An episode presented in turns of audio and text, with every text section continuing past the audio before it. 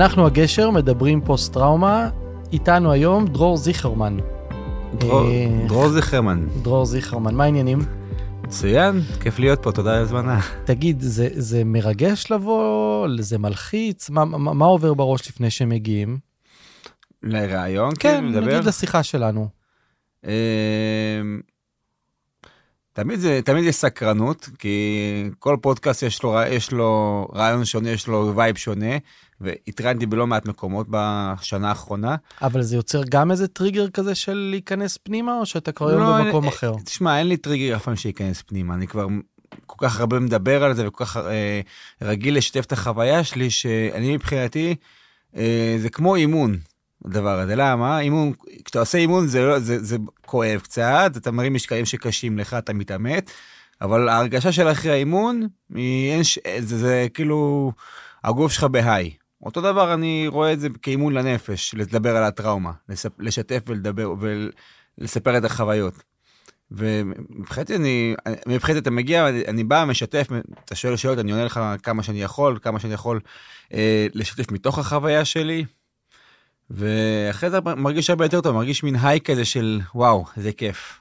אז בוא נציג אותך רק בשביל הפורמליות, אז אה, אתה גם, אתה גם מרצה היום על פוסט-טראומה, העצמה ומוטיבציה, אתה גם אה, מגיע מתחום הכושר, נכון. ובעצם נפצעת ב-2005. כן.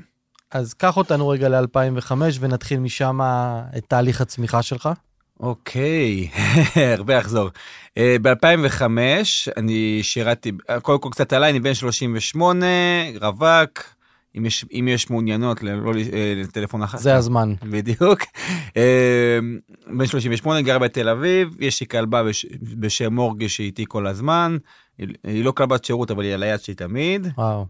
Uh, אני גר בתל אביב כמו שאמרתי, מאמן כושר, בעלים של סטודיו, מאמן בין היתר גם בעלי מוגבלויות, חבר'ה עם פוסט טראומה, חבר'ה עם קטיעות, חבר'ה עם פוליו. Uh, אני מאוד אוהב את העבודה שלי, מאוד נהנה, מקבל המון סיפוק מהעבודה שלי. Uh, וחוץ מזה אני גם נכה צה"ל. נפצעתי לפני 17 שנה, עוד מעט 18, בדצמבר 2005 זה קרה. Uh, אני שירתי בגדוד נחשון כלוחם. אה, אזור טול כרם, כל הערים מסביב. אה, פעילות מבצעית, המון אה, כניסות לכפרים, המון אה, מעצרים, מערבים. באמת, אה, רגע, סליחה. סליחה על ה... המון מעצרים, מערבים, פעילות אה, מבצעית אה, בלתי, בלתי פוסקת. אה, ודווקא באירוע שאני הפצעתי בו זה לא היה פעילות אה, שהיא בכהות גבוהה שזה מעצר או איזה משהו זה דווקא זה לא משהו שהתכוננתם אליו, זה משהו שפשוט... זה היה בזמן פעילות שגרתית דווקא יחסית. זה קרה בח- בחנוכה בשנת 2005 אני הייתי חלק מצוות סיור צוות סיור זה ארבעה לוחמים מפקד נהג מקדימה ועוד שני לוחמים מאחורה. ובמהלך הסיור אנחנו מקבלים התראה על קרבת מחבלים לבצע פיגוע. באחד מופעי חנוכה בשטח ישראל. עכשיו, בדרך כלל בחגים, כמו עכשיו לדוגמה בפסח, שאנחנו מת- מתראיינים עכשיו, יש יותר התראות ויש סגרים, ותמיד יש יותר, אה, צריך לפתוח, לפתוח יותר עיניים. זה לא איזה התראה ממוקדת כלשהי על משהו ספציפי שהולך לקרות, אבל כן צריך לפקוח יותר עיניים, נותנים יותר מידע על פעילות שצריכה להתבצע, ואנחנו מתכוננים לכך בהתאם. אז uh, במהלך הסיור, אנחנו עולים 6 בבוקר, בסביבות השעה 8 אנחנו מקבלים התראה בקשר שיש חוליית מחבלים שרוצה לבצע פיגוע. אז המפקד שלי, אורי, לוקח את הסיור שלנו. אה, שזה כבר ממש התראה ממוקדת יותר? זאת אומרת, אתם מקבלים ממש פרטים? אה, פרטים, אנחנו מקבלים פרטים, שמהאזור, מהכפר? לא, לא בדיוק אומרים מאיפה, הם לא אומרים אה, שם או משהו, או שם או מה יש לו, או, כאילו איזה סוג של פיגוע, אם זה דקירה או, או, או מטען או משהו כזה, אבל כן אומרים לנו שזה בן אדם שנת לידה כזאתי, וקצת קצת תווי פנים, בגדול, זה כאילו מה שאומרים לנו. אז אני זוכר בעיקר את השנת לידה, שזה מה שאמרו לי, כל, כל תעודת זהות שאתם אה, בודקים, להסתכל שנת לידה, לראות שזה השנת לידה הזאתי, ובכוונה לא אומר כי אני לא רוצה יותר מדי אה, דברים, דברים שהם אולי מבצעים לשתף פה. אה, אז אנחנו הולכים ומקימים מחסום, אנחנו ארבעה ארבע לוחמים, אה, איך שאנחנו יורדים מהסיור, אורי המפקד, הוא, לוקח, הוא מפצל את הכוח לשניים. שני לוחמים הוא שולח עמדת תצפית לאבטח את הסיור, ואני והוא עומדים ובודקים, אה, מכים מחסום, ובודקים את הרכבים שיוצאים מדול כרם לישראל. אה, עכשיו, זה, אמנם זה חנוכה, וחנוכה זה דצמבר, אבל אותו בוקר זה יום מאוד חם, מאוד... שאתה לא יכול ללבוש בגדים ארוכים באותו יום.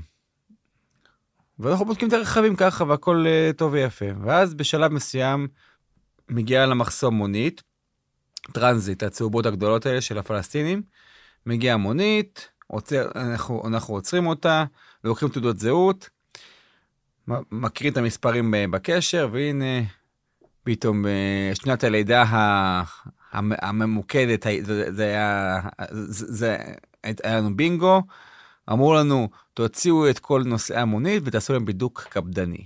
אנחנו מוציאים אותם החוצה, אנחנו לא יודעים עכשיו מי, מי, למי שייך התעודה, אין לנו מושג, אנחנו לא, אנחנו פשוט לקחנו תעודות. ו... והם עומדים בשורה. הם עומדים בשורה ואנחנו בודקים אותם אחד אחד. עכשיו, איך, איך בעצם בודקים? אחד עומד והשני מאבטח אותו מאחורה. עכשיו, זה התור של אורי לבדוק. אז אני עומד מאחורה ומאבטח, ובזמן שהוא ניגש אליהם ובודק. הוא בודק, הוא בא לבן אדם הראשון, אומר לו תרים את החולצה, הוא מרים, רואים שאין כלום, מוריד, מוציא אותו מהשורה. גם הבן אדם השלישי, השני וגם השלישי. ואז מגיע הבן אדם הרביעי, שבניגוד ליתר הנוסעים שהיו איתו ברכב, הוא לובש בגדים ארוכים, ג'ינס צמוד, מעיל אור, ומבנה הגוף שלו רזה. אבל מה, מעיל האור שלו מנפח את מבנה הגוף. וזה אוטומטית מעלה אצלי חשד. אז אני בא, מכוון עליו את הנשק, ואומרים לו תוריד את המעיל. הוא לא רוצה להוריד את המעיל. ואז תוך כדי, אתה רואה שמשהו קורה פה, אתה רואה שמשהו לא, לא שגרתי קורה, כאילו למה שעוד תוריד את המעיל? כאילו מה... רואה שיתר הנוסעים כן הורידו בגדים, תוריד, מה, מה הבעיה? ולא, כאילו לא מה אנחנו רוצים, רוצים, רוצים שנעזוב אותו בשקט. אני רואה שמשהו פה לא הגיוני, אני לוקח את הנשק שלי, דורך ומכוון לו לפרצוף. ואני מתכוון לראות בו. ואז אורי המפקד שלי מסתכל עליו, לי, זיכרמן, מה אתה עושה? אסור לך לראות. ואז אני נזכר, נכון, אסור לראות. אם, יש, אם אין לך זיהוי ודאי, אתה לא יכול לראות. מה זה אומר זיהוי ודאי? כלומר, יש לך אמצעי וכוונה. כוונה יכול להיות שראיתי, אבל אמצעי לא ראיתי בוודאות אמצעי, אז אני מוריד את הנשק. ואז אורי פונה אליו ואמר לו בערבית, תוריד את המייל, עיר פייר בלוזה, זה תרים את החולצה, אבל הוא התכוון למייל. אז הוא באדם לוקח את הידיים, פותח את המייל, ותוך כדי שהוא פותח, היה עליו מטען. לוחץ על כפתור, מפעיל את המטען שהיה עליו. ואז, בום. אני ואורי מתפוצצים בתוך, בתוך, בתוך, בתוך פיצוץ. אורי עף לכיוון אחד, אני לכיוון השני. שאתם כמה מטרים ממנו? כמה מטרים בודדים, אני חושב שזה שמונה, שמונה עד עשרה מטרים, לא יותר. אורי גם עמד מאוד קרוב אליי, אבל, אבל הוא ספג את, את רוב הפיצוץ, ואז אני אה, עמדתי ממש מאחוריו וספגתי בעיקר הדף, הדף ורסיסים. עפתי לכיוון אחד, הוא עף לכיוון השני.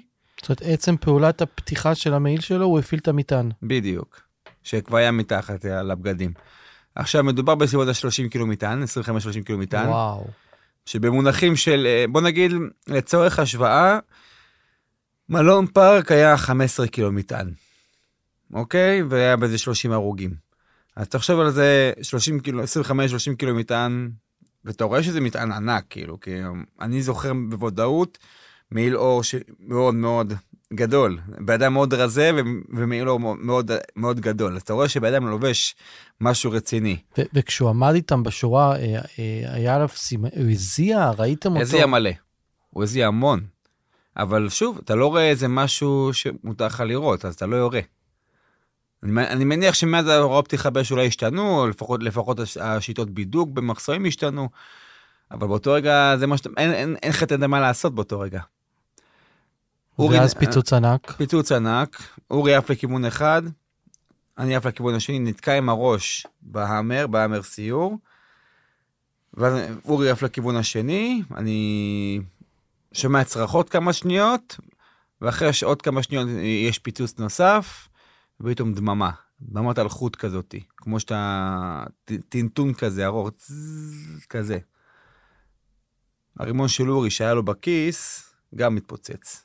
ואורי נהרג באירוע. ואני על הרצפה בהתחלה. בשלב מסוים, בהתחלה אני מרגיש עדיין ש... שיש לי כוח בגוף, כי עדיין יש מלא אדרנלין, הגוף בסכנה. אני קם על הרגליים, לוקח את הנשק, מתחיל לירות, לירות, לירות, לכיוון, שממנו יפוצצו עליי. עכשיו, אני לא לא באמת רואה לאיפה אני יורה, כי אני, הכל מסך עשן, ריח מאוד חזק של פיח, ואני... זה כמו, זה כמו שדה, שדה מלחמה, כאילו, כאילו בתוך פצצה, אתה נמצא עכשיו בתוך פצצה. ואני לא מצליח לראות שום דבר, ואני לוקח את פשוט הנשק, יורה, יורה, יורה, יורה, רואה רק את המונית, אז אני יורה על המונית עצמה, פתאום נגמרת לי המחסנית, אני ממשיך, מנסה לסחוט עוד טיפה את ההדק, נגמרו לי הכדורים, בום, נופל על הראש, נגמר לי הכוח. ואז אני בעצם מוצא את עצמי במקום שהיה לפני רגע כביש, שפתאום זה הפך לשני מכתשים ענקיים, ל... כמו שדה קרב כזה פשוט, זה הפך לשדה קרב פתאום. מה שהיה לפני רגע כביש ואנשים וזה הפך. לאי חורבות. מעליי, יש עשן, מסביבי רק אה, חתיכות של גופות ו... ו... אה, והסלעים אה, זרוקים, ואני בעצם שכוב ככה על הרצפה וכל... ומחכה שיקרה איתי משהו. מחכה שיבוא להצ... לחלץ אותי איכשהו מהסיטואציה הזאת. שאתה בהכרה? אני בהכרה מלאה כל האירוע. עד, הפינו... עד הבית חולים הייתי בהכרה מלאה. עכשיו... הצוות שהיה איתכם שהתפצל בעקבות... הם, אה, הם, הם, אני כבר מגיע אליהם, הם היו בעמדת תצפית, הם היו איזה 50 מטר מאיתנו, הם לא היו בטווח של אז הם ראו את זה קורה.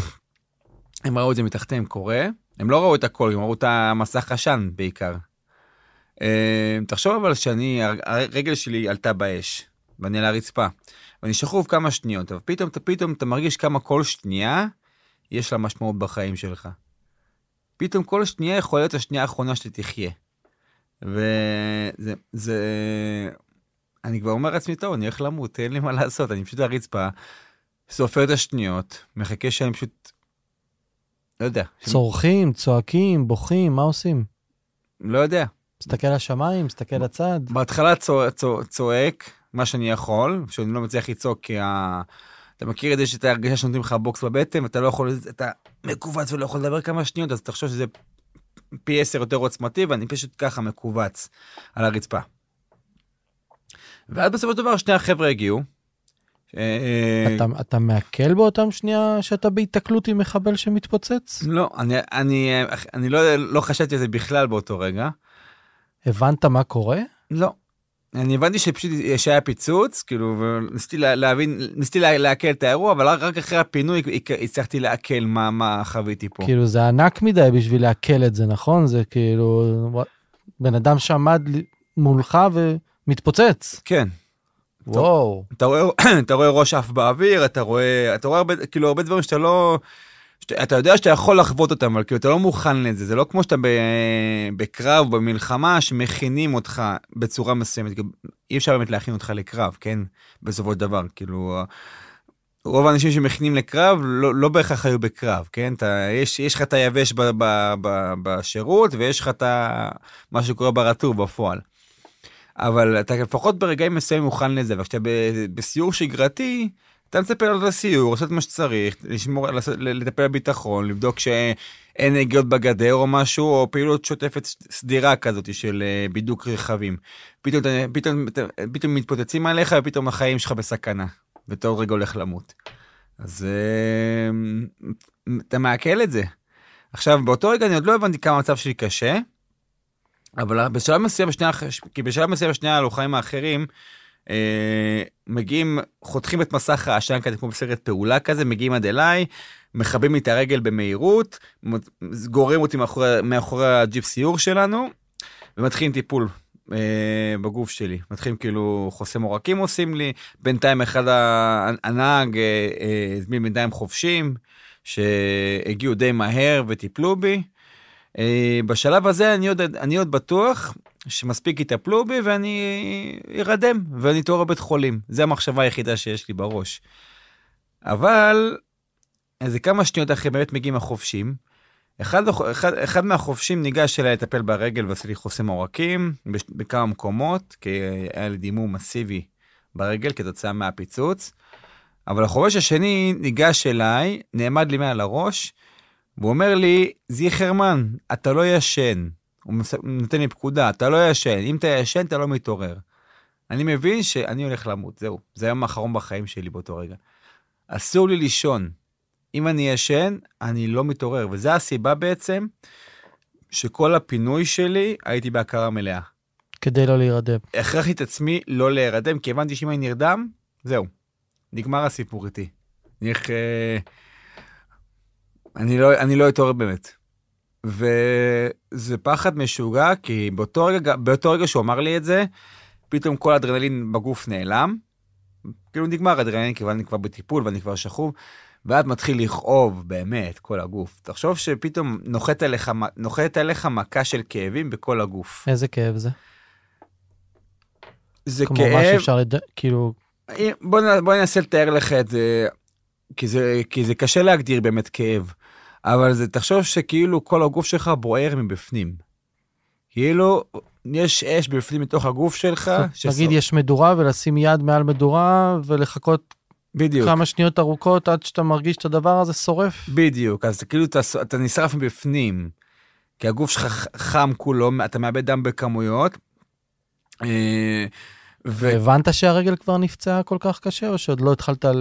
אני, ראי- אני, אני, אני זוכר שבפינוי אמרו לי אל תסתכל על הרגל וכמובן הסתכלתי על הרגל כי מה אני אעשה זה כשאומרים לך אל תסתכל אתה מסתכל. זה אגב אה, ש, אה, זה, זה קטע פסיכולוגי כי אומרים לך אל תעשה אז בראש שלך מה- למה כאילו המחשבה של שותים לך למה הם רוצים שאני לא אסתכל ואז אני מסתכל. לא רק זה פסיכולוגית שותים לך מחשבה של יש לך משהו ברגל תסתכל על זה. זה כמו שזה, זה כאילו זה עניין פסיכולוגי כזה. אז כן הסתכלתי ואני רואה שהרגל שלי לא בתוך הגוף כאילו מפורקת מה... כאילו תלויה כזה והקרסול מסובב ויש לי רסיס ענק בתוך, הב... בתוך הבטן דברים מפחידים. אמ, ותוך כדי אתה שואל אותם אה, מה עם אורי? לא, אני לא שואל כלום, כי אני מבין, אני זוכר באותו רגע שאורי נהרג, כי אני זוכר שראיתי את הפיצוץ. זה אני זוכר בוודאות. את אה, הפיצוץ השני של הרימון או לא, את ה- בעצם את הפיצוץ את- הראשון? את הפיצוץ הראשון, הבנתי שהוא נהרג בפיצוץ הראשון כבר. כאילו, אני זוכר פשוט אה, את- את הרגע של הצ- הצרחה הראשונה שלו, שאתה מבין שאם בן אדם צורח, צורח ככה ואז מפסיק לצרוח, אז הוא לא, אז, אז הוא, הוא לא איתנו כבר. זה צרחות של, של, של כאב מטורף, אוקיי? תחשוב כאילו מישהו, אתה, אתה עד להריגה של מישהו ואתה שומע את הצרחות שלו ופשוט אה, מתי שהן הן נגמרות, אף צרחה לא נגמרת סתם ככה. זה משהו היה צריך להפסיק את הצרחה. אז באותו רגע הבנתי שהוא נהרג.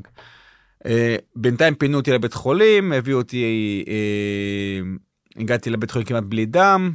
הייתי, בהתחלה עברתי מוות קליני שם, אה, הצליחו להחזיר אותי מוות הקליני. אה, אחר כך הייתי בקומה שלושה ימים, ולהפתעת כולם, אני מתעורר בנר שמיני של חנוכה, וואו, שזה הנס חנוכה של המשפחה שלנו. וואו. עכשיו, בנוגע לשאלה שלך על אורי, אני באותו רגע, כשהתעוררתי בבית חולים, השאלה הראשונה שלי הייתה, איפה אורי? מה קרה איתו? כאילו, לא זכרתי בהתחלה ש... בכ- בכלל, אני מתעורר בבית חולים, בכלל לא זוכר שאני בבית חולים אפילו. אני מבחינתי בכלל הייתי בבסיס, והתעוררתי עכשיו, אני רואה קירות לבנים, ואני אולי אני בחדר או משהו כזה. לא זכרתי את הפציעה, זאת הייתה ההתעוררות הראשונה אחרי השלושה ימים של, זאת אומרת אחרי ההגעה, אשפוז, שלושה ימים של קומה ואז התעוררות? כן, ממש כאילו, בבית חולים עדיין, ב... הגעתי לבית חולים עדיין בהכרה. הספקתי אפילו, אפילו הספקתי להגיד לאחות אה, את השם, שם שלי, את המספר אישי, את המספר תעודת זהות אפילו, אמרתי לה, ואז איבדתי הכרה, ברגע שמעתי את הפרטים האלה. אני זכרתי בוודאות שאמרתי לה את זה, אה, וזכרתי גם שהיא רשמה אותם תוך כדי שנדבר. ו... וואו, זה יכולת שליטה חזקה מאוד יש לך. כן, כן, אני אגיד לך גם למה זכרתי. א', בגלל, בגלל החובש שאמר לי אתה נשאר ער, וב', בגלל שאני זוכר שכמה, ש... שזה שנה וחצי לפני כן, גם אושפזתי בבית חולים בגלל אפנדצית, ואני זכרתי שאם יש דבר אחד שצריך להגיד לרופאים כשאתה מאושפז, זה לתת להם כמה שיותר פרטים, כי כי הם צריכים לתפעל אותך. אז זכרתי את זה מאז הניתוח ההוא, ואמרתי, הפעם אני לא אתן להם, אה, אה, כאילו, מן הסתם הם, לא- לא- לא- לא יצטרכו יותר מדי להתעסק איתי, כי אני בסופו של דבר מגיע כפצוע טראומה מזירת פיגוע, כאילו, אז, כרגע, כל הפוקוס שלהם עליי, אבל עדיין לתת להם את כל הפרטים שאני יכול. ובעצם כשהבאתי את הפרטים האלה, אז אישרתי להם, אישרתי לעצמי אה, אה, להירדם, כמו שהחובש אמר לי. ואז אתה מתעורר, פוקח את העיניים, ומה קורה? אה, כשמתעורר בית חולים, בהתחלה אני לא זוכר בכלל שנפצעתי.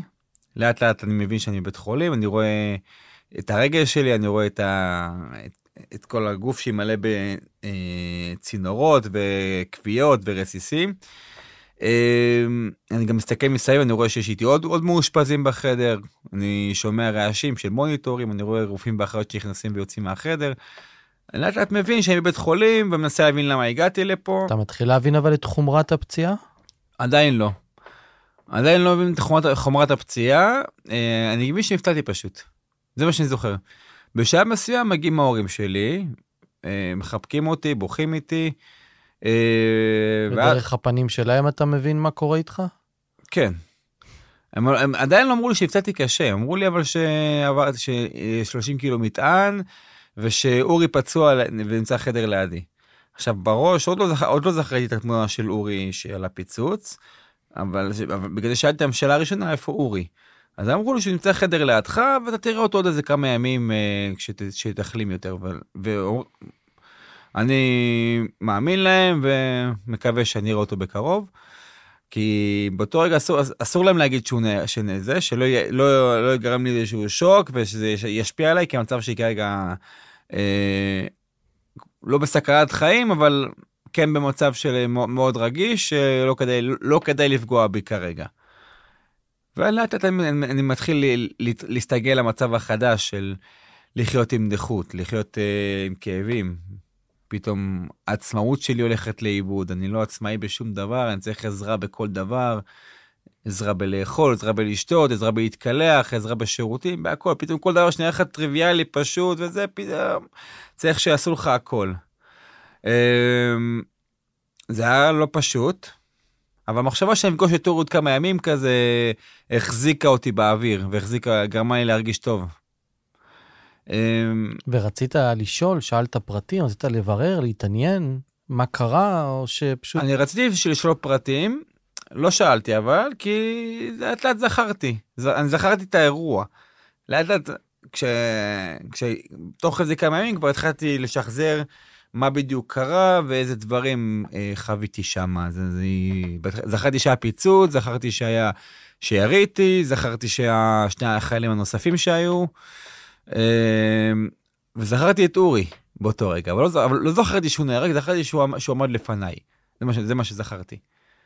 ואז, אח, אחרי שהמצב שהשתפר, העבירו אותי מטיפול נמרץ לזה, למחלקה רגילה, מחלקה אורתופדית, שם התחלתי טיפול רגיל, ואז אומרים לי שאורי נהרג. וזה שובר אותי נפשית, פעם ראשונה. כי התחלתי לבכות והתחלתי לצרוח והתחלתי לכעוס על עצמי, למה לא יריתי המחבל הזה? למה לא עשיתי משהו שיכולתי לעשות? למה בגללי אורי מת ואני חי? והתחלתי להאשים את עצמי, ולא מעכל, לא, לא, לא מעכל את הסיטואציה, שלפני כמה ימים הכל היה בסדר, הייתי כבר, הייתי חייל ב, ביום, ביום חמישי רגיל במוצב, פתאום יום ראשון אני שבר כלי, מפקד שלי מת, ואני נכה ופצוע. אבל לא מספיק אפילו לחו... לחוות את זה ולעכל את הסיטואציה הזאתי, ולחדר שלי מתחילה עלייה לרגל. עכשיו, שנייה רגע. פשוט האירוע שלי היה סופר מתוקשר. אנחנו היינו, אנחנו מנענו פיגוע התאבדות בחנוכה. ו... יודעים לאן הוא התכוון לנסוע עם השלושים קילו האלה? מהמודיעין, מהם? הוא עבד, בכפר, הוא עבד באזור כפר סבא, אני חושב, אחת מערים בשרון, היה לו אישור עבודה במגה. ומנענו פיגוע. אני תמיד, אני תמיד אומר בדיחה כזאת, אנחנו, מה, מה לנו, מה לנו מגה פיגוע. מגה פיגוע. זה סתם בדיחה שלנו כזה. אבל כן, הוא היה עם אישור עבודה. אגב, זה כמו שהיה לך עכשיו, הפיגוע האחרון בתל אביב.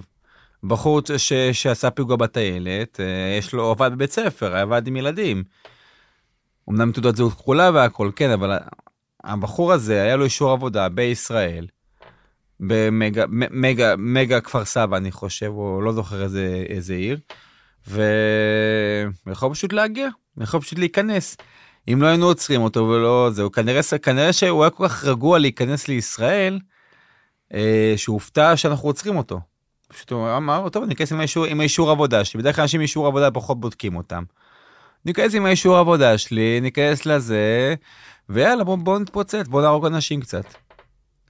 אז אה, רק עשית, רק, רק המחשבה על זה, כאילו, ש, איך אפשר, כאילו, ש- ש- ש- שאתה מונע, מונע פיגוע, כאילו, אתה מבין? זה, זה מחשבה משוגעת. אבל הדבר הזה, כאילו, בגלל שזה היה אירוע כל כך מתוקשר וכל כך אה, אה, שיבחו אותנו עליו, אז פוליטיקאים, אנשי צבא, צלמים, בין היתר, המון אנשים הגיעו. המון, גם כל מיני סלבים של, של אותה תקופה, אני לא זוכר מי, אבל היה הרבה אנשים שהגיעו. לא היה סלפים אז, אז חבל, אם, אז היה לי בטח מלא, מלא בטלפון, לא היה סלפים, אז היה מצלמות רגילות. מלא חברים, מלא אנשים, מלא מתנדבים הגיעו, וכל מי שמגיע בא, מחבק, משאיר מתנה, ואומרים לך, אתה גיבור ישראל, אתה חזק, קטן עליך, אתה תצמח מזה, אתה תצליח. ואני מתעלם מזה שיש לי טראומה, מתעלם מהנפש שלי, מתעלם מהכל, ונכנס לדמות של גיבור.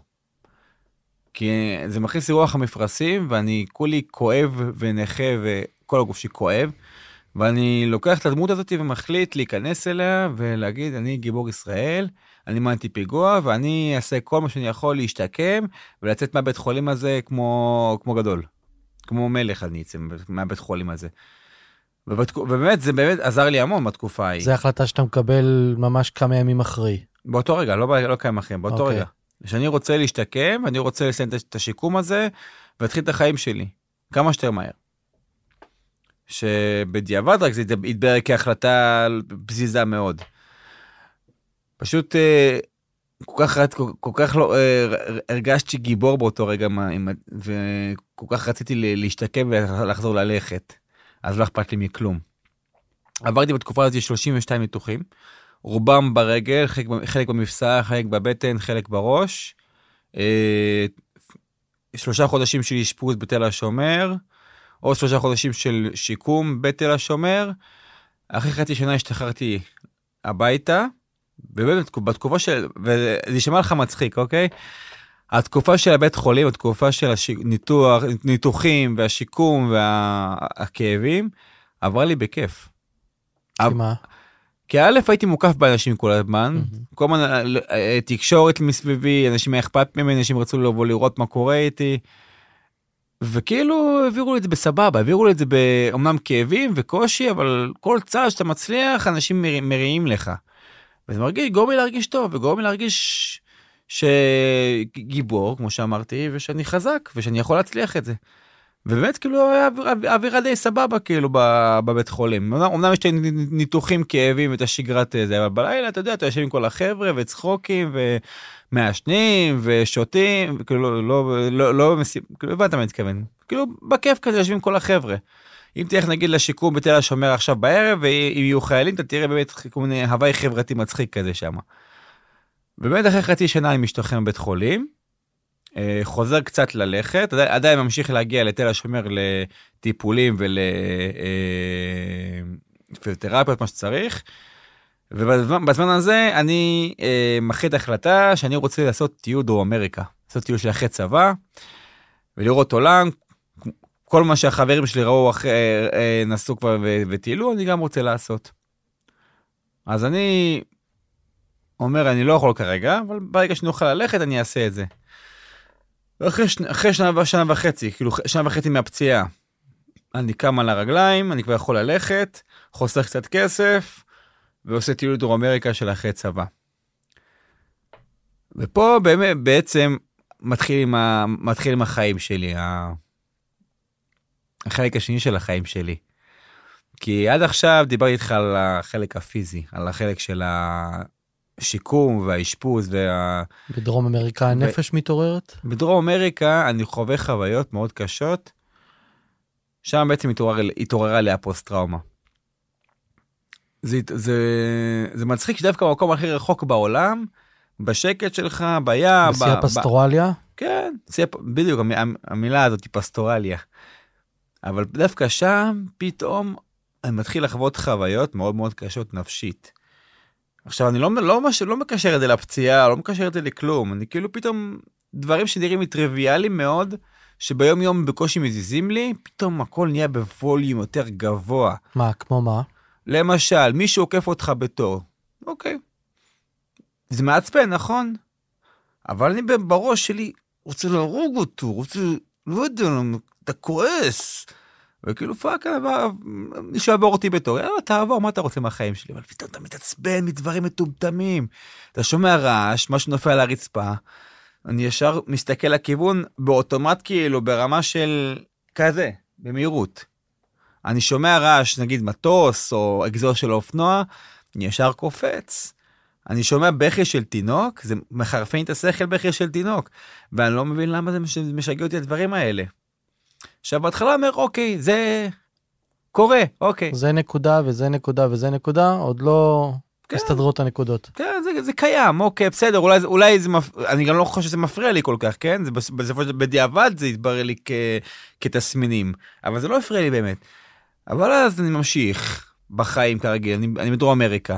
ואף אחד שם לא, שם לא מכיר אותך זה לא כמו בארץ שכולם מכירים ויודעים מי אני ואכפת להם שם יש כמה יש שם ישראלים כן אבל אף אחד לא באמת מכיר או יודע מי אתה ופתאום אנחנו נוסע עם חבר לאיזה פאב פתאום באמצע הפאב יש מוזיקה אנשים חושך קצת פתאום מרגיש מסך שחור שיורד עליי. ואחרי שמסך השחור הזה יורד אני מרגיש שיש מחבלים בפנים, שיש יריות, שיש רעש, שיש פיצוצים, שבחוץ יש מלחמה, ויש פה מלא מלא אנשים שאני צריך להוציא החוצה איפשהו לאיזה מקום מבטחים, למצוא כיתת כוננות, למצוא נשק, למצוא מדים, למצוא אה, תחמושת ולטפל את האירוע. זה המחשבה היחידה שיש לי בראש, ואני פתאום באיזה התקף חרדה מאוד מאוד קשה, מוצא את עצמי בסופו של דבר מסוגר באיזה פינה בפאב, עם הידיים ככה על הראש, ככה בכמה דקות. עכשיו, אני תקוע בפינה ככה, פתאום חבר שהיה איתי בפאב, בא רואה אותי כזה, נותן לי איזה אחת ליד כזה, זה, הכל בסדר איתך? זה לא, כן, כן, הכל בסדר, הכל בסדר. זה הפלשבק הראשון. אחד מיני רבים שהיו לי. ופתאום אני מתחיל לחוות חוויות כאלה באופן קבוע. פתאום כל אחד שמחייך אליי, אני אומר לעצמי, למה אתה מחייך אליי? למה אתה מחייך אליי? למה אתה... כאילו, מה אתה מחייך? מה, אתה, אתה, אתה בודק אותי, אתה רוצה, אתה רוצה לבדוק אותי כאילו ברמה הזאתי. וזה עוד שלב. שלב אחרי זה גם מתחיל סיוטים בלילה. אני הולך לישון, אני מתעורר בדפיקות לב וצרחות, אבל אני לא זוכר מה חלמתי.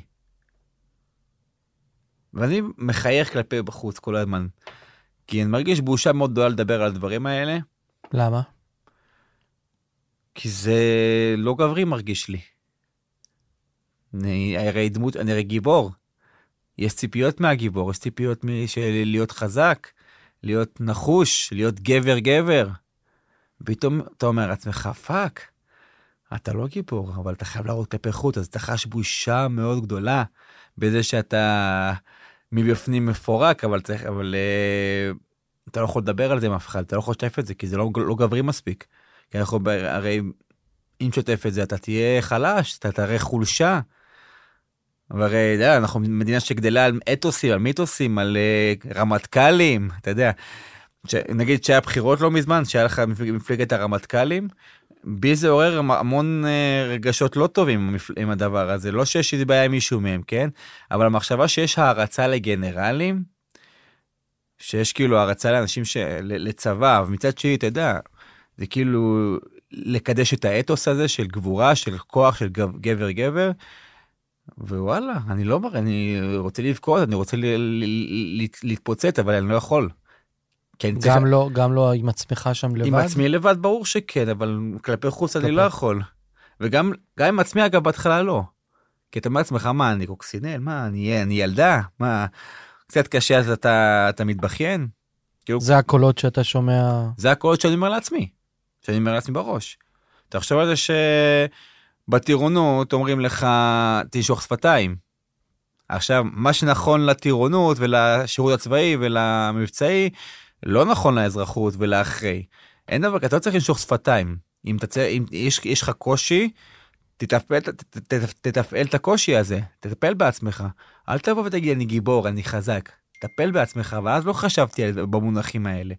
אז תחשוב שטיול שאמור להיות כיף, שאמור להיות חוויה, שאמור להיות ליהנות ולראות עולם, פתאום הופך לך לסיוט מתמשך. לא הכל היה חרא, כן, אבל החלק שהיה חרא, כאילו, אה, זה מה שאתה זוכר. בדרך כלל אנשים זוכרים את הדברים השליליים בחוויות. שמים גם בתוך הטיול הזה או שלא?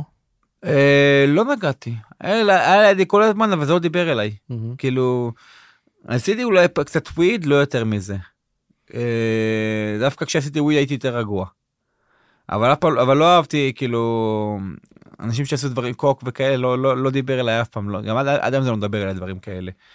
לא, ש... אני לא, לא, לא מזלזל במי שזה כן מדבר אליו, אבל אני לא צריך את הדברים האלה בשביל, בשביל להרגיש טוב עם עצמי. זאת אומרת, אז, אז אתה נמצא שם בטיול של האחרי צבא שלך, אה, עם ו- ה... ומרגיש בצבא, מרגיש בצבא, מרגיש בחרדות ולא מתפקד. ממש... מושך את זה חצי שנה, חוזר לארץ, מסתגר בבית. כשאתה מסתגר בבית, כל החיים שלך, כל החיים שלי מתהפכים עליי. כאילו, מנתק קשר מהסביבה שלי, כל אלה הסיוטים, חרדות, עכשיו אני לא מקשר את זה לפציעה גם, אתה מבין? זה, זה מה שדפוק, אני לא מקשר את זה לפציעה. אבל אחרי איזה שנה כזאת שאני בבית, שאני בקושי יוצא, בקושי רואה אנשים, בקושי מתפקד. אמנם יוצא לי לומד וכאלה וזה, אבל לא, לא נפגש עם אנשים ולא לא יוצר קשרים עם אנשים, ונשאר עם עצמי בערך רוב היום. אה, אני מגיע לשלב שאני כבר משתין לעצמי תוך שינה. מסיוטים. ופתאום הסיוטים נעשים מפורטים יותר, פתאום אני כן רואה את הפנים של אורי בסיוטים, אני שומע את הצרחות שלו, אני מתעורר, אני מתעורר עם הריח שלו. ואז אני מבין שמשהו פה לא בסדר. אני הולך לפסיכיאטר שפגשתי בבית חולים, כשהייתי בבית חולים בא לבקר אותי פסיכיאטר, וגירשתי אותו מהחדר. לא הבנת מה הוא רוצה ממך. כן, מה, מה אתה קשור? אני, אני עם פציעה פיזית. כן, מה נפלת עליי עכשיו? מה, אני משוגע? אז הוא אמר לי אה, להשאיר, להשאיר לו את הטלפון, כאילו שהוא השאיר את הטלפון שלו, ואז הוא אומר לי, אה, אם תרצה תתקשר אליי. כזה הוא אמר, והלך. וזכרתי אותו, והתקשרתי בארבע לפנות בוקר, אחרי עוד לילה של סיוטים ומיטה מלאה בשתן. מתקשר אליו, הוא עונה על הצלצול השני אני חושב, והוא זוכר את הקול שלי עוד על השנייה הראשונה, ואומר לי, תבוא, תבוא תהיה מחר אצלי ראשון במרפאה. עכשיו, הוא בעצם, בצ... בסאבטקסט הוא אומר לי, ידעתי שתתקשר אליי, יאללה בוא. ואני מגיע אליו למרפאה, מספר את כל מה שחוויתי, את כל החוויות, כל מה שאני חווה בשנתיים האחרונות, והוא אה, מסכם הוא שואל אותי מלא שאלות, זו שיחה מאוד ארוכה איתו, הוא שואל אותי מלא מלא שאלות, ומסתכל לי בסופו של דבר במשפט אחד פשוט, אומר לי, חביבי, אתה הלום קרב. אתה מתאר מצב של פוסט טראומה. עכשיו, אני מבחינתי עד אותו רגע, אם מישהו אומר לי שאני פגוע נפשית, הייתי יכול להרוג אותו מכות. לא צוחק, הייתי יכול להרוג אותו מכות, אוקיי?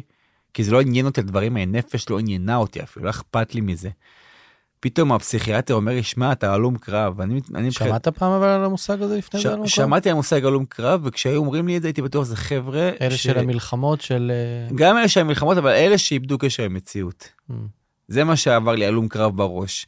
בן אדם שנדפק לו המוח במלחמה, שקיבל או, או, או איזה פגז, או איזה לא יודע מה, זה משהו לראש, ופתאום איבד קשר מציאות, והוא מאושפט באיזה שלוותה. ופתאום אני אומרים לי, אתה גם ככה. אתה הלום קרב, אתה פוסט טראומטי. פתאום אני מתחיל להבין את כל, ה... כל הסימון נופלים לי, אתה מכיר את זה ש... יש, יש, יש מכונת מזל ויש לך 777 ו prize money, זה פתאום, זה ה prize money שלי, אתה הלום קרב, אתה פוסט טראומטי. פתאום כל החרדות וכל ההתקפים וכל הדיכאונות האלה וכל החוסר אה, אה, שינה שאני לא מצליח לישון והרגשות של דיכאונות והרגשות שליליות ותחושה של חוסר הצלחה בחיים ותחושה של אפסיות. והרגשה של כעס על עצמי שהמפקד שלי נהרג ואני חי, כל הדברים האלה, הכניסו אותי להבנה שאני הלום קרב, אני פוסט-טראומטי. ופה התחיל המסע שלי האמיתי עם- ההתמודדות שלי עם, כפ- עם- כפוסט-טראומטי. אני לא אחזור יותר לך יותר מדי דווקא על הקושי, דווקא אני רוצה לדבר על דברים, אחר, על, על דברים יותר חשובים פה. רגע, שנייה, לפני שנדבר על, ה, כן. על אה, מסלול ההצלחה והצמיחה שלך, אה, כשהוא אומר לך את זה, זה, זה הקלה או שזה מועקה? גם וגם. אז בהתחלה אני בשוק, אני אומר לעצמי, מה, אני הלום קרב? מה, מה קשור בכלל? איך זה? מה הקשר? הלום קרב זה לא חבר'ה חזרו מווייטנאם, חזרו ממלחמת העולם השנייה, חזרו שבורים נפשית לא מתפקדים. מצד שני, אני מבין, אני הלום קרב, יש שם לדבר הזה, של- לסבל שלי, יש שם לזה. הסכמת לקבל את זה? שנלחמת בזה? נלחמתי בהתחלה, אבל הבנתי ש... הבנתי גם מהרבה, מהרבה אחרים שחווים את זה. שיש יש, יש איזה שם ואפשר לטפל בזה. ואז התחיל מסע מאוד ארוך שבעצם נמשך עד היום. המסע שלי הוא מתמשך, זה תהליך שכל כל הזמן חווה עליות ומורדות. אז כמה שנים אחרי הפציעה, ב, נגיד בטיימליין שלנו, אנחנו יושבים אצל הפסיכיאטר, שלוש וחצי שנים. מ-2009. שעד אז הדבר העיקרי זה השיקום הפיזי של הגוף. כן. תחשוב שיש... אה, ש... ואני מבחינתי הפוסט-טראומה התחילה ביום של הפציעה. מבחינתי. ביום שרגע אחד יש כביש ורגע אחד יש מלחמה. באותו רגע התחילה לי הפוסט-טראומה. אז עשיתי מלא טיפולים ומלא מלא פגישות עם רופאים, פסיכיאטרים, קבוצות, מלא דברים שניסו לעזור, שניסיתי לעזור לעצמי גם. בשלב מסוים, התייח... בהתחלה התייחסתי לזה כמחלה, כאיזה שפעת, משהו שאתה יכול להעביר את זה. בש- בשלב מסוים אני מבין, אני מבין שזה לא עובר. לא משנה מה ניסיתי, אם זה עבודה, אם זה לימודים, אם זה... לא משנה מה, זה לא עובר, כי כל, מה, כל מסגרת שאני מנסה להיכנס אליה, אני דוחה את עצמי החוצה. אני לא אגיד שמסגרת פוליטית אותי, אני, אני פשוט לא מצליח להשתלב מלכתחילה. למה? כי אני חי בעולם מקביל לכל מי שנמצא לידי.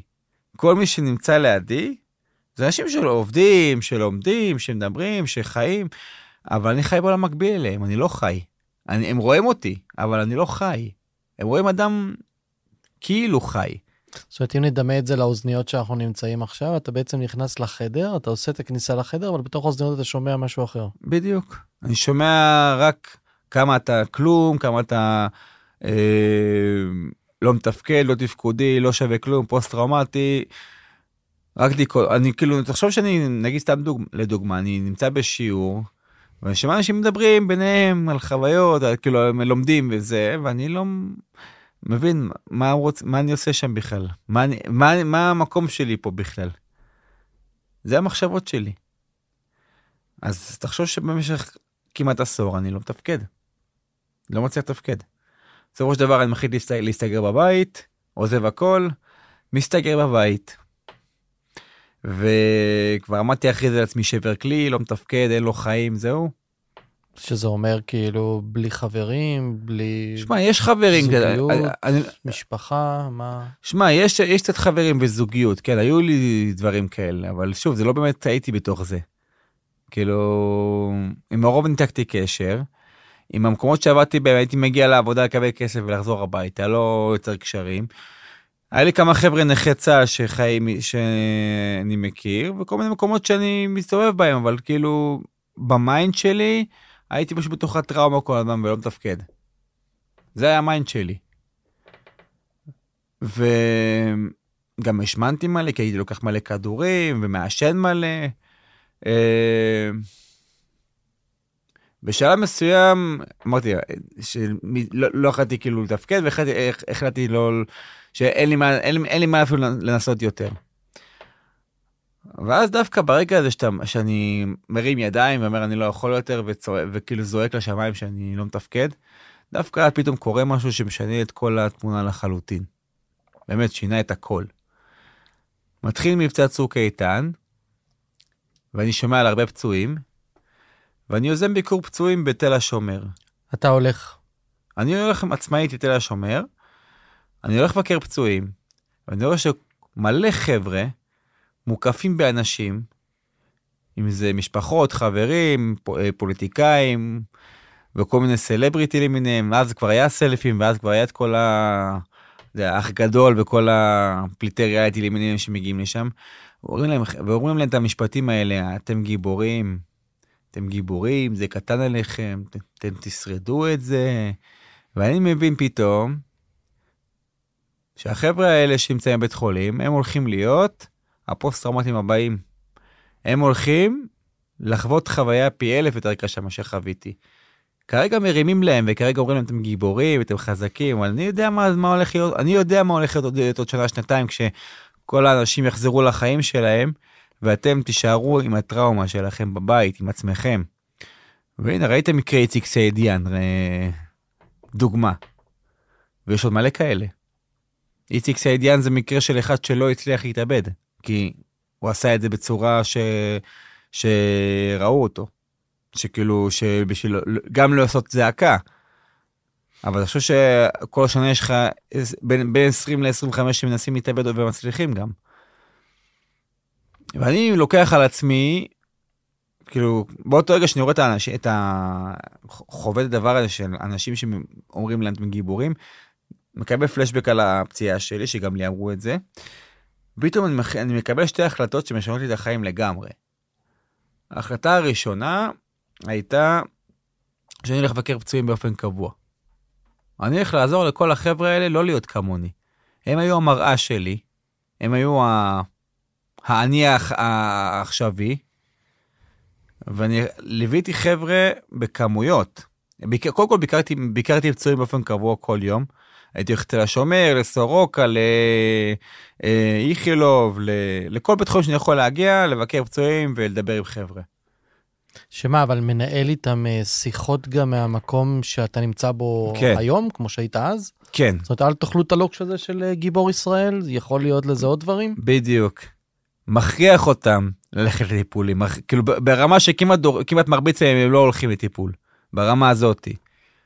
ואתה רואה, אני, אני יכול להגיד לך שרוב החבר'ה שדיברתי איתם הלכו לטפל בעצמם, ו, ואני מאמין שרובם במקום הרבה יותר טוב ממה שהם היו אם לא היו אה, נתקלים, נתקלים בי שמכריח אותם. אז אתה, אתה מאמין ב, בשיחות, בלפתוח את זה, בלדבר על זה, ממש מיד אחרי האירוע? אני מאמין בזה שאם אתה מיד אחרי... אין לך על מה לדבר, אבל תהיה במקום של להתחיל לדבר על משהו, כן, לא, אין לך על מה? כן, לא להכריח מישהו להתחיל לדבר, כן, אבל כן לשתף, כי בסופו של דבר, כשאתה נמצא במצב הכי גרוע שלך פיזית ונפשית, אתה צריך למצוא מישהו שחווה את החוויות האלה בשביל שייתן לך קצת כוח. אתה חייב את זה. למה? כי אז יהיה לך קשה להשתקם בלי זה. ואני הרגשתי שזה המקום שלי לעזור להם שם. זה המקום שלי לתקן. ומה זה עשה לך? מפה פה הגיעה ההחלטה השנייה שלי, אמרתי, יש לי שתי החלטות. ההחלטה השנייה, שבזבזתי קרוב לעשור מהחיים שלי על לא לתפקד, על להיות גיבור ואז להיות uh, מרוסק בבית, והחלטתי שאני רוצה לחיות, והחלטתי שאני רוצה לצמוח מהמקום הזה של הקושי, שאני לא רוצה לסבול יותר, ואני לא רוצה, אני יודע שאני סובל ויש לי את הטראומה וקשה לי, אבל אני רוצה לחיות. ומפה בעצם התחלתי תהליך אה, שממשיך בעצם עד היום. זו של... החלטה ענקית, איך מגיעים לתובנה כזאת? התובנה הזאת מגיע, מגיעים ברגע שאתה מבין שהכל תלוי בסופו של דבר בך, והם היו בעצם המראה שלי, האנשים האלה. האנשים שרציתי לעזור להם היו המראה לאיך שאני רציתי שיעזרו לי. בעצם עזרתי לעצמי, עזרתי, אתה מבין, אתה מבין את, את, את הקטע פה? זה קשה להסביר את זה אפילו. אבל ראיתי אנשים שזה, שאני נראה שהם צריכים את העזרה הזאתי. והבנתי שאני הייתי גם צריך את העזרה הזאת, אז החלטתי לעזור לעצמי בכוח. מה זה בכוח? כאילו לא, ב, לא בהתעללות בעצמי, כן? לא ב... ואיך הסביבה הגיבה לזה ששמעו אותך הולך לבקר בבתי חולים? לא חששו עליך? זה יכול להפיל אותך? להוריד אותך? זה לא אכפת לי. אוקיי. היו כאלה קולות אבל? היו, האמת שלא, כי רוב האנשים, כי רוב האנשים ששמעו אותי, ששמעו שאני הולך, רצו להצטרף אליי דווקא ולבקר בעצמם. אה, הייתי מצלם מעלה לפייסבוק כמעט כל אה, אה, ביקור שלי הייתי מעלה ואנשים באמת היו רוצים לבוא לבקר איתי ביחד כי מרגישים בנוח איתי. ואז התחלת לעלות מזה מהמקום הזה. בדיוק. אמרתי לעצמי, איך אני יכול להתמודד עם הטראומה שלי? איך אני יכול לתפקד ולהפוך את הפוסט-טראומה שלי למשהו שאני יכול לחיות איתו? אז מפה הגעתי לכל העולמות שאני מתעסק בהם כרגע. עכשיו זה לא בא במכה, זה בא בהרבה ניסויים וטעיות. ניסוי, טעייה, ניסוי, טעייה. ואתה כשאומרים, כשאומרים לך שההצלחה היא ככה, זה לא, זה הצלחה היא ככה. רכבת הרים. חבל על הזמן, בייחוד שיש לך פוסט טראומה, כי כשאתה בחרדות, בהתקפים, אתה למטה, אתה מרגיש למטה. כיום אני יודע שכשאני בלמטה שלי, אני יודע שאני צריך לתת לזה להישאר, לתת, לתת לחרדה או להתקף או להרגשה רעה להישאר, להישאר ואז אה, לתת לזה את, המק... לתת לזה את המקום של זה. אתה גם מתקשר את הס... עם הסביבה את המצב הזה שאתה כן, נמצא כל בו? מי, כל מי שמכיר אותי יודע שיש לי פוסט טראומה, יודע שיש לי את הרגעים שאני חייב את השקט שלי עם עצמי, ומבינים אותי לגמרי. הפסקת להתבייש. בדיוק. קודם כל, זה הכי חשוב, האובדן המבושה הזה, הדבר הזה של לבוא להגיד, כן, אני גבר, אני... קשה לי לפעמים, התמודדות היא קשה לי, וכל הדברים האלה שמראים על איך גבר צריך להיות היום, גבר צריך להיות חזק, גבר, לא, גבר גם יכול להיות חלש, ולהיות, ולהיות להיות חלש זה גם להיות חזק בסופו של דבר. מותר לך להיות, להיות חלש, מותר לך להרגיש רע עם עצמך, מותר לך להרגיש שקשה לך, אבל תן לזה את המקום של זה. כי יש לך, אם לא, אם לא תיתן לזה את המקום של זה, זה יבוא לך בסופו של דבר בהפוכה, בלי שתשים לב. זה יבוא לך באיזה התקף, זה יבוא לך בסיוטים, זה יבוא לך בהרבה דברים אחרים. אז אני מדבר על זה כל הזמן. כל פעם שיש לי משהו, אני מדבר על זה. מפה הגעתי גם למקום של אימונים. כאילו, שנייה, אני עוצר אותך. אוקיי. שנייה. איתמר, אתה יכול רגע לדבר עם אה, אורן, הוא בדרך לפה ולמטה.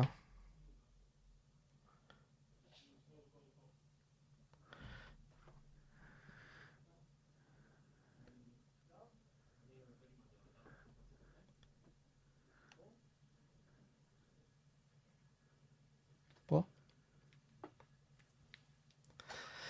אוקיי. אמ, נחזור שנייה למקום של הזה. אתה רוצה לעשות שלום ל... הופה. הביא לך את הספר שלו, תראה את הספר. הנה. חבית נפץ. ו- ואז זה מתחבר לך גם למקום של אימוני כושר. נכון. אז תחבר לי רגע את הגוף הפיזי שנפצע לאימוני כושר. זה הולך ביחד נשמע לי מאוד, וגם יכול לא ללכת. אז ככה, אני יכול להגיד לך מה, מהמקום שלי שכמאמן וכמתאמן, שאני חיפשתי דרך ל, ל, לטפל בעצמי. ונמאס לי מפיזיותרפיות, נמאס לי מכל מיני דברים כאלה, אני רוצה, לטפ... אני רוצה ל, ל, ליהנות. אז התחלתי להתאמן. ו... אתה עם עצמך. כן, לא, הלכתי לאיזה אימון קרוספיט כזה. הכרתי איזה מישהי. באיזה ארוחת ערב, ואז אמרה לי בוא לאימון אצלי, היא מאמנת קרוספיט, אמרה לי בוא לאימון אצלי. הלכתי לאימון אצלה, על האימון הראשון היה צריך לגר... לגרד אותי מהרצפה, אבל הרגשה טובה כאילו, וחזרתי הביתה, מתקלח, הולך לישון, לא צריך כדורים כדי להירדם. כל הגוף שיהיה בהיי כזה טוב.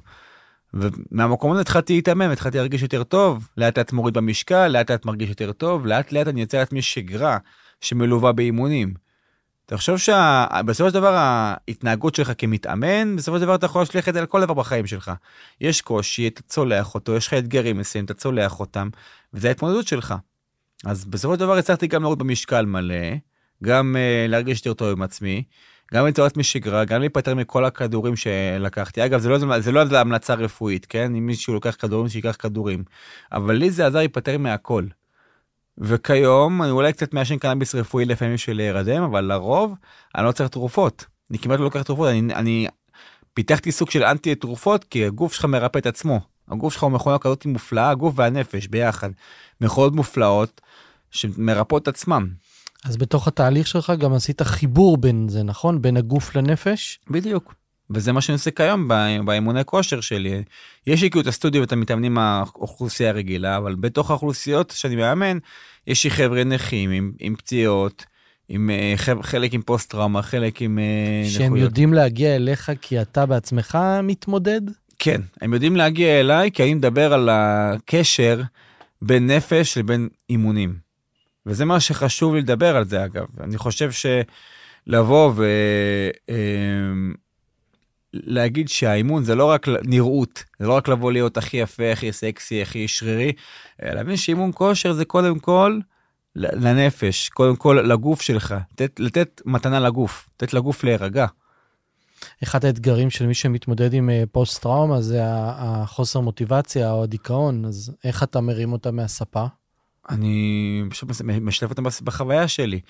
ואני גם גורם להם לבוא לא מתוך רצ... לא מתוך הכרח. אני חייב לבוא כדי להרגיש טוב. לא, גם אם תבוא תעשה משהו בקטנה, תעשה משהו קטן, אבל תבוא. תהיה, תהיה מישהו שמבין אותך. אני יכול להגיד על עצמי, לא מתוך איזו יומרנות, אלא מתוך מקום אמיתי של אני מבין חבר'ה עם כאב. בעיקר, בעיקר גברים, כן? לגברים יש המון כאבים שלא לא, לא, לא מדברים עליהם.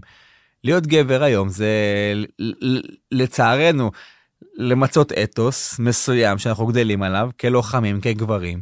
ולבוא ולתת להם את המקום, אוקיי, אתם יכולים גם להרגיש חולשה, ואתם יכולים לבוא, לבוא, לבוא אליי ולהתאמן אצלי ולהרגיש טוב עם עצמכם. אני מבחינתי מרגיע עליי מישהו כזה, אני אתן לו את כל המקום שהוא, שאני יכול לתת לו. ואיך מהמקום הזה אתה הולך לעולם של הרצאות? גם לזה הגעתי בטעות. הגעתי בטעות להרצאות, הטעות הכי טובה שקרתה לי. אה, הייתי בהרצאה, אה, הייתי בשתי הרצאות האמת, אחת של איתם, שהוא עיוור, זה בחור שמרצה אה, על המוגבלות שלו ועל ההצלחה. הייתי בהלם שהוא מדבר על, כל ההרצאה הוא לא מדבר בכלל על המוגבלות, כאילו מדבר רק על ההצלחות שלו. והייתי גם בהרצאה של זיו שילון, שאותו אני מכיר אה, ממש בתקופה שהוא נפצע. איזה חצי שנה אחרי פגשתי אותו. ולראות איך הוא צמח מהמקום הזה של אה, אה, מישהו שפציעה מאוד קשה למקום שהוא מרצה והוא מדבר על ונותן מוטיבציה לאנשים. זה נתן לי קצת מוטיבציה בעצמי לבוא ולשתף את החוויה שלי. אז התחלתי ל- ל- לדבר בקבוצות, בקבוצות קבוצות קטנות. איך הייתה הפעם הראשונה שעלית לדבר? להחזיק מיקרופון ביד? אני אגיד לך את האמת, כשדיברתי פעם ראשונה מול קהל, זה הרגיש לי נוח. הרגיש לי כאילו מין ביטחון כזה, כי אני יודע מה אני הולך להגיד, ואני יודע מה אני הולך לתת לאנשים, ואני יודע שמה שאני נותן לאנשים יכול לעזור להם, יכול לתת להם להרגיש טוב, אז למה זה צריך, למה צריך לפחד מזה? זה דבר, זה, המתנה הכי גדולה שאני יכול לתת לכם, את, את עצמכם. והמחשבה הזאת שאני יכול לעזור לאנשים, לבוא ו, עם, עם השיחה הזאת, זה מילא אותי, ומפה הגעתי למצב שאני מרצה, מרצה. אז uh, בארבע שנים האחרונות הרציתי בכמה מאות מקומות, והיה לי ממש כיף. וזו הזכות שניתנה לי לבוא ולהרים אנשים. ומפה רק להתקדם. כאילו, אני גם מוציא ספר בקרוב, ואני מתעסק הרבה, יש לי עוד הרבה תוכניות לעתיד.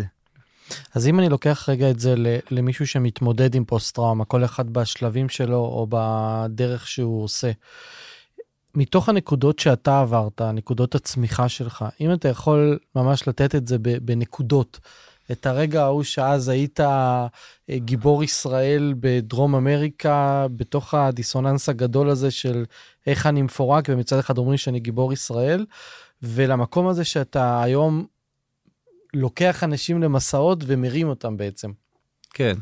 אז איפה הנקודות שאתה יכול לשים אותם שמישהו כאילו, אתה יודע, מדריך עצמי כזה, כאילו בא לי להגיד לך, תן לי, תן לי את החמש טיפים שלך למישהו שכרגע שומע אותנו ונמצא בכל אחד במסע שלו. מה, הדבר הראשון שהוא צריך לעשות? אז קודם כל, אל תרגיש בושה להיות מש... להרגיש רע לפעמים. מותר להרגיש רע, מותר ליפול, מותר להרגיש שהעולם סוגר עליך, זה בסדר גמור. זה דבר ראשון, להבין את המקום שלך. כמובן לא, לא להישאב אליו, אבל להבין ולתת לזה את המקום של זה, כי אם אתה בחרדה או בהתקף, אז הגוף שלך רוצה שתירגע קצת, הנפש שלך רוצה להזהיר אותך ולהרגיע אותך קצת. אחר כך, מפה אתה, אתה, אה, אתה יכול רק לצמוח מפה. אה, תמצא את הדברים שעושים לך טוב בחיים. אני, אני, אני, אני מצאתי את עולם הכושר שגם מוכח מחקרית פיזיולוגית שזה עושה טוב. אבל לא כל אחד יכול להתחבר לכושר, יש אנשים שכושר לא מעניין אותם, שלא רוצים להתאמן. אין בעיה, תמצא משהו אחר שעושה לך טוב, תהיה בעשייה כלשהי, תכתוב, אה, תצייר, אה, תעשה מוזיקה, תעשה טיולים, דבר, דבר עם אנשים, תיפגש עם אנשים, תיפגש עם אנשים שמרימים אותך, תעזור לאחרים, לא יודע, תמצא משהו שעושה לך טוב. יודע מה, גם גם גם, גם אה, אפילו אם, אם מה שעושה לך טוב זה לקום ולשחק במחשב, לא יודע, משהו, להיות גיימר או משהו, תעשה את זה, תהנה מזה. החיים יכולים להציע לך הרבה דברים, החיים גדולים מאוד. אם יש לך נפילות בדרך, תרגיש טוב איתם. אל, ת, אל תרגיש אה, רע שיש לך נפילות, כי זה חלק מהתהליך שלך. אין דבר כזה הצלחה ש... להצליח בקו ישר, אין דבר כזה. אתה מצליח, אתה נופל, אתה עולה, עולה, נופל וקם כמו שנקרא. אה, זה שלוש נקודות כבר הבאתי, אה?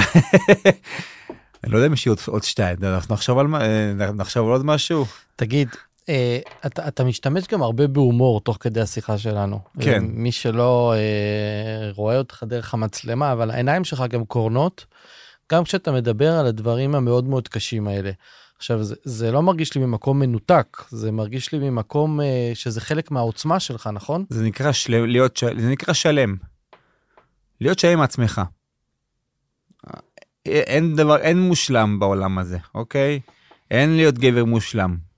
כאילו, אתה חווה הרבה חוויות בחיים, חלק מהחוויות מפילות אותך, חלק כמעט הורגות אותך. וכשאתה אומר אני קורא, אני באמת קורא, כי אני אומר, אוקיי, זה מי שאני, זה מה שאני. אין, אין יותר מזה, זה הכי הרבה אני שיש. ואני פשוט שלם עם עצמי. ואני מאחל לכל אחד בעולם הזה להיות שלם כמו שאני מרגיש שלם. ואני עושה, אני כל יום עושה פעולה, פעולה בשביל זה, כל יום. כל יום אני עושה משהו בשביל שיגרום לי להרגיש טוב עם עצמי. אז שאלת סתם קיטבג כזאת, אבל קח אותה רגע לאן שאתה רוצה. פוסט טראומה זה משהו שיהיה איתך לנצח, נכון? כן, פוסט טראומה זה נכות לכל דבר ועניין. פוסט טראומה היא גם פיזית וגם נפשית, אוקיי? היא נפשית, אבל היא משפיעה עליך פיזית. והחוכמה אה, זה ללמוד, ללמוד להכיל אותה ולהתמודד איתה. לקחת את המקום הקשה ולצמוח ממנו. אה, לקראת סיום, מה הדבר שהיית מאחל לעצמך? מה שהייתי מאחל לעצמי, באמת באמת, והאמת שזה מצחיק, כי בדיוק אמרתי את זה לפני שבוע בשיחה עם חבר. אבל עכשיו זה מוקלט, זהו. כן. אתה מחויב. זה, יש דבר שנקרא, זה נקרא התחייבות ציבורית אגב, אתה מכיר את המושג הזה? הנה עכשיו. התחייבות ציבורית, אתה מתחייב בפני הציבור שזה מה שאתה הולך לעשות. אני השאיפה שלי להשפיע על כמה שיותר אנשים. להשפיע. עכשיו, אני לא סתם הגעתי להרצאות ולאימונים ולמקומות שאתה עוזר לאנשים. אני מאוד מאמין בשיתוף, אני מאוד מאמין בהכלה, ואני מאוד מאמין בצמיחה מתוך כאב, מתוך משבר. מספיק מישהו שומע אותי, את הסיפור שלי, את החוויה שלי, ואת מה שאני עושה היום, ואת, ואת הדרך שחוויתי, והוא לוקח איזה, על, על עצמו איזה משהו, לוקח, הופך, זה הופך, הוא הופך ל... אני לא, הופך, אני לא, לא אדבר במונחים של הופך לאדם אחר, אבל כן, לוקח על עצמו משהו ומחליט לעוף על החיים שלו, מבחינתי עשיתי את שלי. בן אדם אחד שאני יודע ש... ש... שתרמתי לו לזה, עשיתי את שלי בחיים. אז uh, תודה רבה לך על שיחה מלאת השראה ובעיקר מוטיבציה. זה ככה אני יוצא מהשיחה איתך. תודה רבה, תודה לך, היה לי כיף להתארח פה.